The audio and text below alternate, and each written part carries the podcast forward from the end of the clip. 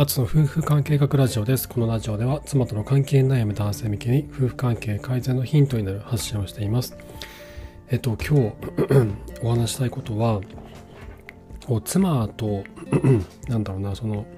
妻との関係を良くしようとして、で、僕ら男性ってこう、家事をね、こう、始めたりとか、今までやっていなかったゴミ出しを始めたりとか あのなんだろうな掃除を始めたりとか、いろいろ始めるじゃないですか。でそれをやり始めてしばらく経つとこう妻の方からこう何らかのこの反応っていうのが出てくるんですよね。でその反応というのは必ずしもいいことばかりではなくて、えー、不満という形で出てくる時もあります。で僕はこの妻の不満というのが妻との関係を改善させる大きなチャンスだなと思ってるんですね。でどのようにしてチャンスに変えていくのかということについて今日は話をしたいなと思います。でこの、まあ、僕ら夫が家事育児をやるようになるとこう妻から出てくるあの、まあ、言葉何があるかというと例えばこう夫がこうやってることに対してなんでこれやってるの？こそれじゃないんだけどっていうね。そっちじゃないんだけどっていうことが結構あるんですよね。このやり方が違うとか普段やってないからね。やってないからこそこう間違ったやり方をやっていたりとかあの 妻が望む方法じゃなかったりとかすることもあったりとか。であとはえっとまあ、急にこう夫がねいろいろやりだしたもんだから妻としてもこうそわそわするわけですよ。ななんか私もやらなきゃダメなのかなみたいな風になってこう夫がやってるなんだろうなことをこうちょっとね手伝ったりとか、えー、自分がやってしまったりとかっていうことも結構出てくるそうなるとこう圧力が生まれ始めるんですよね夫婦の間に。で妻からしたらなんかちょっとこれ違うんだけどとかこっちやってほしいなとかって思うんだけど ちょっと水を差すようなことを言ってしまうとやってくれなくなったりとかするのは怖いなって気持ちがあってなかなか言えない。で夫からしたらこうやってることに対して妻がねこうなんかなんだろういつも自分がやってることを妻がやってしまったりとかあの なんかなんかこれちょっとこうじゃないんだけどとかちょっとこれやめてくれるとかあのそれはこういう風にやるんじゃないんだよとかっていうふうにこう言われてついムッとしちゃうとかね。でこういった圧力が生まれ始めるんですけどこれが僕は大きなチャンスだと思うんですよ。で今まで妻との関係がこう無風だったわけですよね。何も起こらなかった。悪い関係のままずっと続いていて 大きな変化がなかった。でここに、まあ、妻からの不満という形ではあるんですけど変化が現れたわけですよ。でこれはすごい大きな変化ででこの時にですねついつい僕ら男性というのは僕もそうなんですけどついこうムッとしてしまったりとか、うん、なんだじゃあお前が全部やればいいじゃないかとかねそういうふうにこう思いがちなんですけど妻が不満を口にした時こそ妻の懐にこう入り込むチャンスなんですよ。何かねこうちょっとこれこれちょっと違うんだけどとかこっちなんだけどとかなんかなんかもういい私がやるっていうふうにねなってしまった時にガッとこう妻の懐に入って「いや大丈夫だよ」って「俺がやっとけよ」って、ね「休んでなよ」とか「なんかあった？ら大丈夫?」とか「どうしようかこれそうなんか違う違う方法の方がいいのかな」とかなちょっと わからないか教えてくれるかなとかというふうにこのコミュニケーションをここでうまなんだろうなこう作ることができるんですよね。今まで妻とこう会話しようとしても「あのうーん」みたいな「へえ」みたいな感じでこう全然会話にならないで妻もこう夫のことをなんだろうな、こう、不快に思ってるので、あまり話したくない。近くに置いたくないと。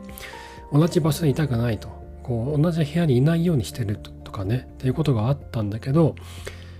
ここで初めてこう、コミュニケーションが生まれるんですよ。これすごいチャンスなんですよ。普通の会話ができるチャンスなんですよ。あと、妻が何を考えてるか分かるチャンスでもあるんですよね。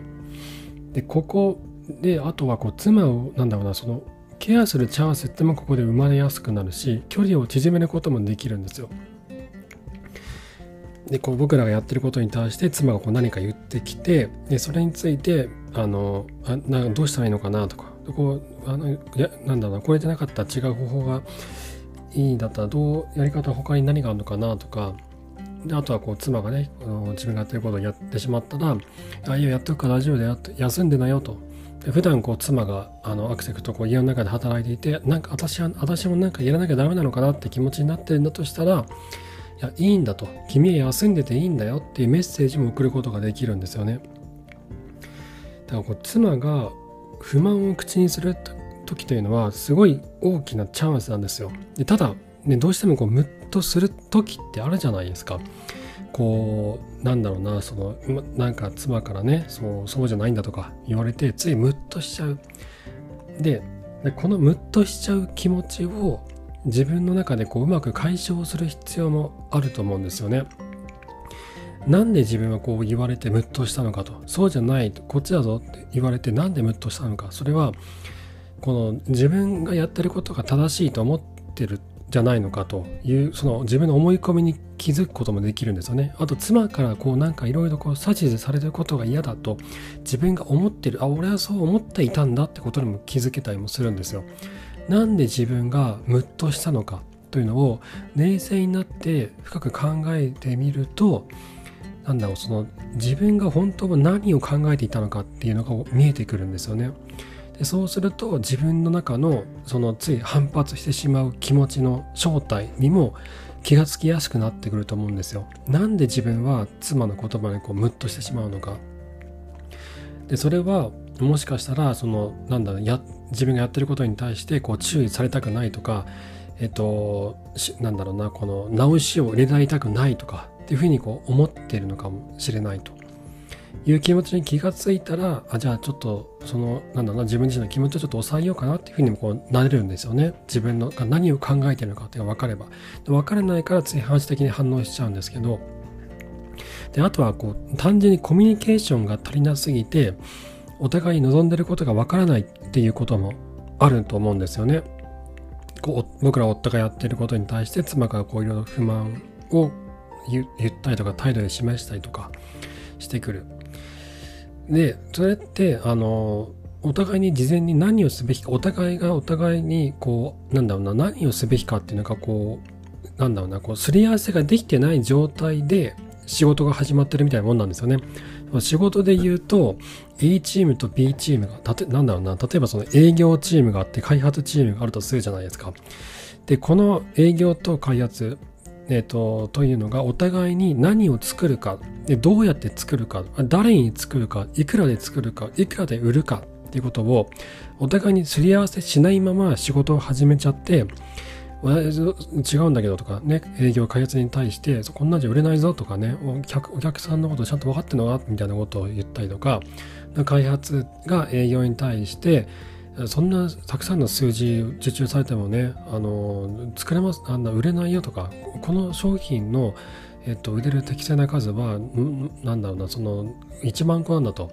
であなたそのたくさん売りたいからって10万個あの注文取りますとか言ってるけどねそれ売れないからね売れ残るからねみたいなねそういうふうにこうすり合わせできてないまま仕事が始まっちゃうみたいのがこううまくこうなんだろうなこうすれ違ってる夫婦関係なんですよ。こう仕事で言うとすごく分かりやすいなと思うんですけどこうだから単純にお互いにこうすり合わせができてないまま僕ら夫側がこうちょっと家事を頑張ろうってやっていくとちょっとずれたことになってて妻からしたらちょっと違うぞみたいなこう営業と開発がお互いにねこう意見が食い違ってるみたいな感じにこうなっていくんですよ。ということはコミュニケーションをもっと取ればいいわけなんですけど、まあ、取れないからこそ関係悪化してるんですよね。でその今圧力が生まれたその瞬間っていうのはもう嫌が応でも会話をせざるを得ない環境じゃないですか。で今こそコミュニケーションを作るチャンスなんですよ。今こそすり合わせをするチャンスなんですよ。お互いが妻と夫がお互い別な方向を見て一つの商品を作ろうとしてる。そしてすれ違いが生じてしまった。すれ違いが生じたことに今気がついたということは今そのすれ違いを正すチャンスなんですよね。自分のやあのこうこういうこういう方向でやろうとしてるんだけどいいのかなとか合ってるのかな？いやそうじゃなくてこっちどうだと私は思ってたの？みたいな感じでお互いが思ってることを伝え合って意見をすり合わせてお互いが幸せになれるような道を探るためのすり合わせっていうのが妻の不満が生まれた時こそ一番やりやすいなって僕は思うんですよね。なかなか不満言ってくれないですからね妻も。夫のことをこう嫌悪したりとかしてると話したくない近寄りたくない同じ空間にいたくないっていう風になってるんでなかなか本音を言ってくれないしな挨拶もしてくれないわけですから。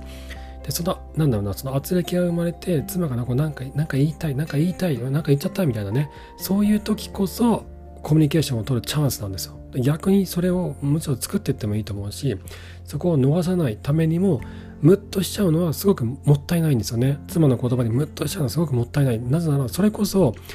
関係を改善させるためのコミュニケーションが今ここで生まれてるからなんですよ。だからそれを無駄にしないで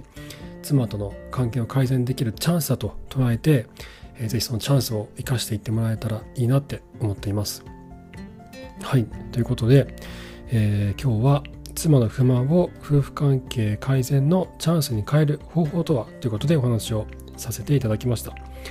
え妻との関係に悩む方の参考になれば幸いです。質問箱の方で夫婦関係に関するご相談男女問わず受け付けておりますのでぜひそちらご利用ください。あと妻との関係に今まさに悩んでいて、えー、本気でどうにかしたいと思う方。これはですねもう真っ暗なトンネルの中をたった一人で歩いているようなものなんですよね。自分がどこにいてどこに向かっているのかわからない。僕も同じようにそんな暗闇の中でさまよっていたんですけども、えー、今はそこから抜け出すことができました。で僕ノートのサークル機能を使ってアツの夫婦関係改善カウンセリング松明という名前で妻との関係に今まさに悩んでいるという方の、えー、相談に乗らせていただいてます。えっと、Zoom とかメールとか、主に Zoom が最近は多いんですけど、Zoom とかね、Skype とかでやり取りをして、その人だったら、あなただったらどういうやり方がいいのか、で今あなたの場合だったらどこから始めたらいいのかということを話し合いながら一緒に進めていってます。これはね、多分、なんだろうな、その経験者だからこそ、こう、アドバイスできる部分も結構あるなとは思うんですよね。あと僕自身その1対1でこう誰かとこうやり取りをするっていうのがすごく好きなんですよね。だからなんだそういうのがね全然苦にならないので今本当に妻との関係悩んでいてどうにかしたいなと思っている方は是非ご連絡をください。こちらも放送の説明欄にリンクを貼っておきます。妻との関係に悩む方の参考になれば幸いです。はい、ということで今回も最後までありがとうございました。また明日お会いしましょう。さようなら。